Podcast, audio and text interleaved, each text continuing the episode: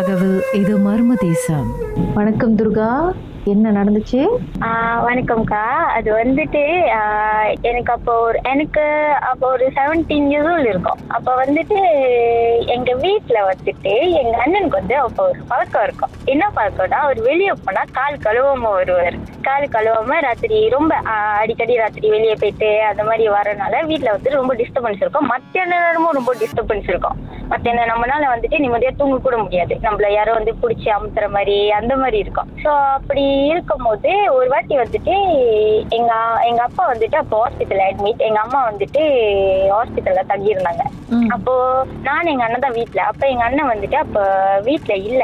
அவர் வந்து என் கண்ணமனுக்கு தான் ராத்திரி வெளியே ஆகுனாரு. மணி ஒரு அப்போ ஒரு ஒரு மணி இருக்கும் ஒரு மணி இருக்கும் அப்ப ரூம்ல அப்ப வீட்லயோ ரூம்லயோ நான் ஒண்டி தானே. அப்போ நான் என்ன பண்ணேன், ரூமுக்கு அது வந்துட்டு எங்க நான் வந்து என் பேரண்ட்ஸ் கூட தான் தூங்குவேன். அப்ப என் பேரண்ட்ஸ் இல்லாத போது அந்த ரூம்ல நான் ஒண்டி தான். அப்ப நான் என்ன பண்ணேன், ரூமுக்கு அது வந்துட்டு இறுக்கி இறுக்கி சாத்திட்டேன். அப்ப இறுக்கி சாத்தினா அது கொஞ்சம் தள்ளுறது கொஞ்சம் கொஞ்சம் ரஃபா இருக்கும்.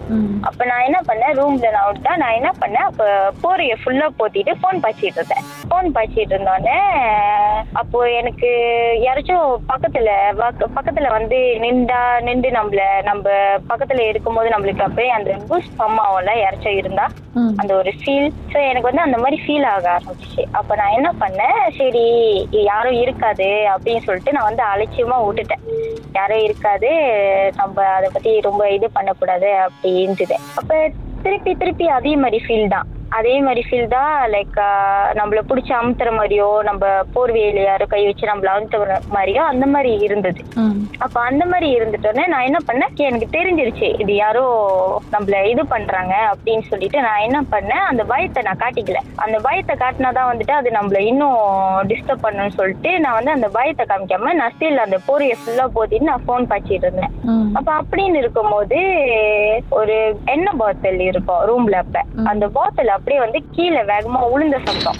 அது யாராச்சும் தள்ளி விட்டு யாராச்சும் வீசினா எப்படி இருக்கும் அந்த மாதிரி உளுந்த சத்தம்.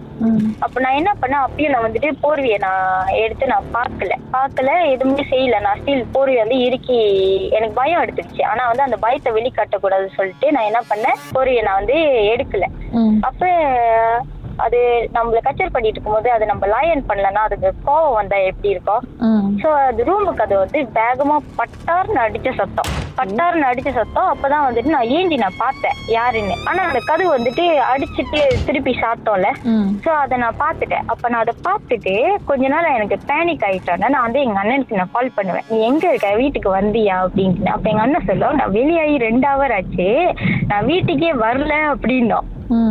அது அது ஒரு இது நான் ஃபீல் பண்ணுது. ஸோ நான் இந்த மாதிரி நான் ஃபீல் தான் நான் பண்ணியிருக்கேன். அது என்ன பயமுத்த காமிக்கும் இந்த மாதிரி. ஸோ இப்போ இந்த எண்ணெய் பாட்டில் கீழே விழுந்து சத்தம் கிடைச்சு. ஸோ பாட்டில் ஒன்று கீழே விழுந்து கிடஞ்சு கிடந்ததா இல்லை? ஆ, அது விழுந்து கிடந்தது.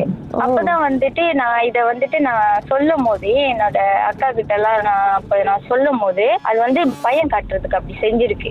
ஸோ அது நம்ம பயப்படாம இருந்தோன்னே, நம்ம அதை லயன் பண்ணாம இருந்தோன்னே அதுக்கு வந்துட்டு அப்போ கோபம் வந்து தான் வந்துட்டு கதவு வேகமா அடிச்சிருக்கு. கடைசியில என்னதான் நடந்துச்சு? கடைசியில வந்துட்டு அப்ப நான் வந்து என் வீட்டுல நான் என்ன பண்ணேன், நிறைய ப்ரே பண்ண ஆரம்பிச்சேன். சாமி பாட்டை போட்டுட்டு இந்த மாதிரி நான் வந்து நிறைய ப்ரே பண்ண ஆரம்பிச்சேன்னா அது கொஞ்சம் கொஞ்சமா அப்ப குறைஞ்சிடுச்சு. நான் வந்துட்டு அப்ப வந்து நான் வந்து என் அம்மா வீட்டுல இல்ல, நான் வந்து என் மாமா வீட்டுல நான் இருந்தேன் ஒரு ஃபைவ் இயர்ஸ்க்கு. அந்த ஃபைவ் இயர்ஸ்க்கு அப்புறம் தான் வந்துட்டு நான் என் வீட்டுக்கே நான் வந்தேன். வந்துட்ட பிறகு அப்போ எங்க அம்மா வந்து வேலை முடிஞ்சு லேட்டா வராங்கல்ல, சோ எங்க அம்மாக்கு டைம் இருந்தா சாமி கும்பிடுவாங்க, இல்லைன்னா இல்லை. ஸோ இவங்க வந்து எங்க அண்ணனும் வந்துட்டு ராத்திரி டைம் ரொம்ப வெளியே போயிட்டு விடிய காலில் வர்றது, கால் கழுவாம.